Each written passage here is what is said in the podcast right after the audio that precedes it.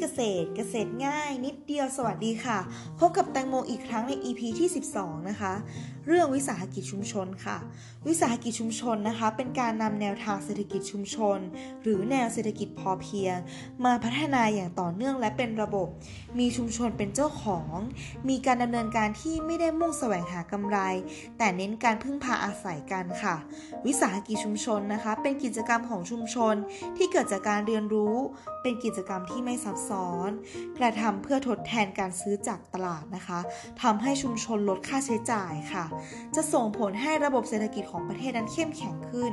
วิสาหกิจชุมชนมีความสำคัญในการสร้างรากฐานของประเทศ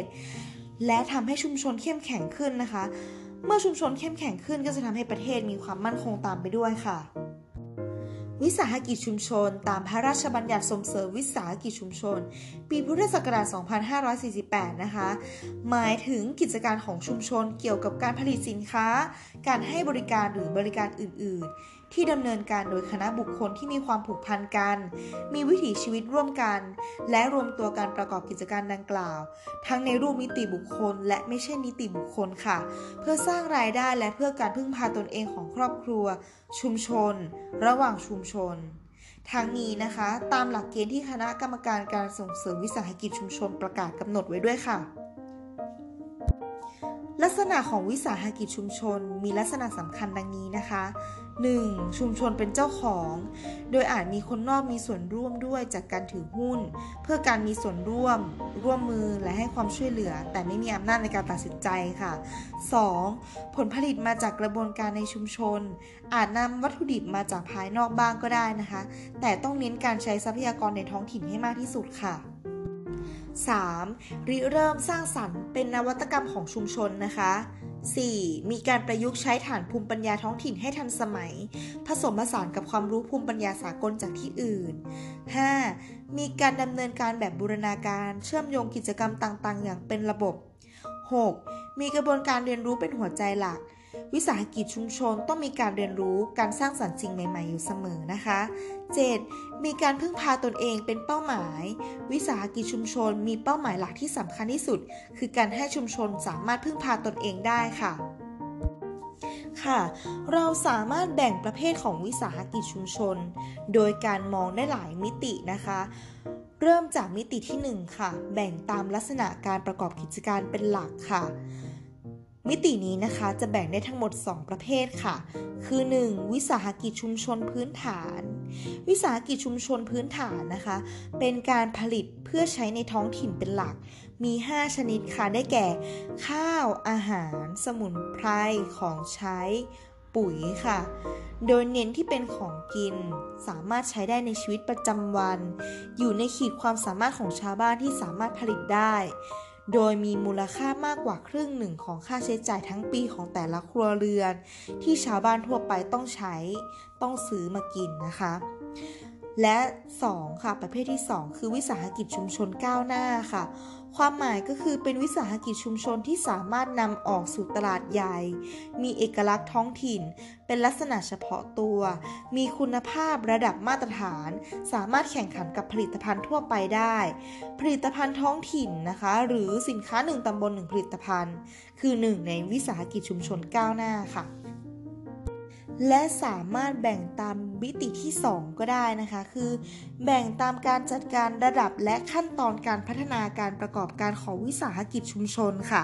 แบ่งได้ 2 ประเภทนะคะ ประเภทที่ 1 ระดับครอบครัว เป็นวิสาหกิจชุมชนแบบพึ่งตนเอง ประกอบกิจกรรมเพื่อกิน ใช้ในครัวเรือน ทดแทนการพึ่งพาจากภายนอก เช่น การนำปลามาตากแห้งเพื่อเก็บไว้กินเป็นต้นค่ะ 2. ค่ะ ประเภทระดับชุมชนและเครือข่าย เป็นวิสาหกิจชุมชนแบบพอเพียง เป็นการประกอบกิจการโดยกลุ่ม เพื่อสนองการอุปโภคบริโภคในชุมชนและเครือข่าย สามารถพัฒนาเป็นวิสาหกิจชุมชนแบบก้าวหน้า เพื่อแข่งขันกับผลิตภัณฑ์อื่น ๆ ได้ค่ะสำหรับทุนของวิสาหกิจชุมชนนะคะ จะมีทั้งทุนที่เป็นเงินและทุนที่เป็นทรัพยากรธรรมชาติดิน ป่า น้ำ ความรู้ ภูมิปัญญา วัฒนธรรม ความเป็นพี่น้อง และความไว้ใจกันของชุมชน โดยที่วิสาหกิจชุมชนนะคะ จะใช้ทุนของตนเองเป็นหลัก แต่ยังรับเงินทุนจากภายนอกด้วยค่ะ กรณีที่ชุมชนต้องการเงินทุนเพิ่ม สามารถขอกู้ได้จากธนาคารออมสิน ธนาคารเพื่อการเกษตรและสหกรณ์การเกษตร ซึ่งธนาคารเพื่อการเกษตรและสหกรณ์การเกษตรนะคะ จะมีการจัดสรรงบประมาณสำหรับรองรับวิสาหกิจชุมชนด้วยค่ะ เราลองมาฟังความแตกต่างของวิสาหกิจชุมชนกับสิ่งที่ชุมชนทำมาก่อน ดังนี้ค่ะ 1. วิสาหกิจชุมชน มีการดำเนินการอย่างเป็นแบบแผน มีระบบขั้นตอน เริ่มต้นจากการเรียนรู้ก่อนแล้วจึงลงมือทำการทำกิจกรรมต่างๆ เน้นความร่วมมือเพื่อให้ชุมชนสามารถพึ่งพาตนเองได้ แตกต่างจากอุตสาหกรรมชุมชนและธุรกิจชุมชน ที่เน้นการผลิต การแปรรูป การจัดการที่มุ่งสู่ตลาดใหญ่ 2. วิสาหกิจชุมชนนะคะ จะมีความหลากหลายของกิจกรรม เป็นการสร้างสารรค์จากความรู้ ภูมิปัญญา วัฒนธรรม และทรัพยากรที่มีอยู่สำหรับการพึ่งพาตนเองของครอบครัวและชุมชน และระหว่างชุมชน โดยมุ่งประโยชน์ทางสร้างสารรค์แก่สังคม แก่ชุมชน มากกว่าการแสวงหากำไรสูงสุดค่ะ ทั้งยังมุ่งรักษาระบบนิเวศของสังคมโดยรวมนะคะ หากจะเปรียบเทียบแล้วเนี่ยอุตสาหกรรมชุมชน และธุรกิจชุมชนเนี่ยจะมักทำการเกษตรแบบเกษตรเชิงเดียวค่ะ ในขณะที่วิสาหกิจชุมชนนะคะ เป็นการปลูกพืชแบบผสมผสาน 3. วิสาหกิจชุมชน เน้นเรื่องวิธีคิดและกระบวนการเรียนรู้มากที่สุด คือควรเริ่มต้นจากการผลิตของให้พอกินพอใช้ ทดแทนสิ่งของที่ต้องซื้อนะคะ เมื่อเราใช้อย่างเพียงพอและพึ่งพาตนเองได้แล้วเนี่ย จึงค่อยพัฒนาสู่การจัดการเชิงธุรกิจ ผลิตภัณฑ์ที่นำออกสู่ท้องตลาดนะคะ จะต้องมีเอกลักษณ์ท้องถิ่น ที่มาจากการรู้จักใช้ประโยชน์ จากความหลากหลายทางชีวภาพ หรือทรัพยากรในท้องถิ่น บวกกับความคิดสร้างสรรค์ และเทคโนโลยีสมัยใหม่ที่เหมาะสม โดยเริ่มจากเล็กไปหาใหญ่ เพื่อสร้างรากฐานเศรษฐกิจชุมชนให้เข้มแข็งก่อน นอกจากนี้ การนำผลิตภัณฑ์ออกสู่ตลาด ควรเรียนรู้การจัดการและกลไกการตลาดเป็นอย่างดีค่ะ และอีกหัวข้อหนึ่งที่สำคัญนะคะก็คือ การจัดการการผลิตและการตลาดของวิสาหกิจชุมชน โดยเรานะคะจะต้องมีการวางแผนการผลิต สร้างวงจรเศรษฐกิจขึ้นมาใหม่ เชื่อมโยงทุกเรื่องที่ทำให้ได้อาหารเครื่องใช้ และต้องทำแบบประสานพลังให้เกิดผลทวีคูณ ไม่ใช่ทำเพื่อการแข่งขันกันขายนะคะ ด้านการจัดการการตลาดวิสาหกิจชุมชนเนี่ยจะต้องมีเป้าหมายในการผลิตก่อนว่า ต้องผลิตเพื่อการบริโภคในครอบครัว ในชุมชนหรือระหว่างางชุมชน ผลิตให้เพียงพอต่อความต้องการ และจัดการผลผลิตให้ได้ก่อน หากการผลิตนั้นได้ผลดี จึงค่อยเพิ่มปริมาณการผลิต ซึ่งผลิตภัณฑ์นั้นนะคะ มีความโดดเด่น มีคุณภาพดี มีลักษณะเฉพาะตัว จะสามารถนำออกสู่ท้องตลาดได้ตลาดของวิสาหกิจชุมชนแบ่งออกได้ 3 ประเภทนะคะก็คือ 1. ตลาดพอเพียง หมายถึง ตลาดท้องถิ่น ตลาดภายในชุมชนและระหว่างชุมชน หรือตลาดในเครือข่ายค่ะ ประเภทที่ 2 ค่ะ ตลาดผูกพัน หมายถึง ตลาดที่มีการตกลงหรือเซ็นสัญญาซื้อขายระหว่างองค์กร หรือหน่วยงานนอกชุมชนนะคะ เช่น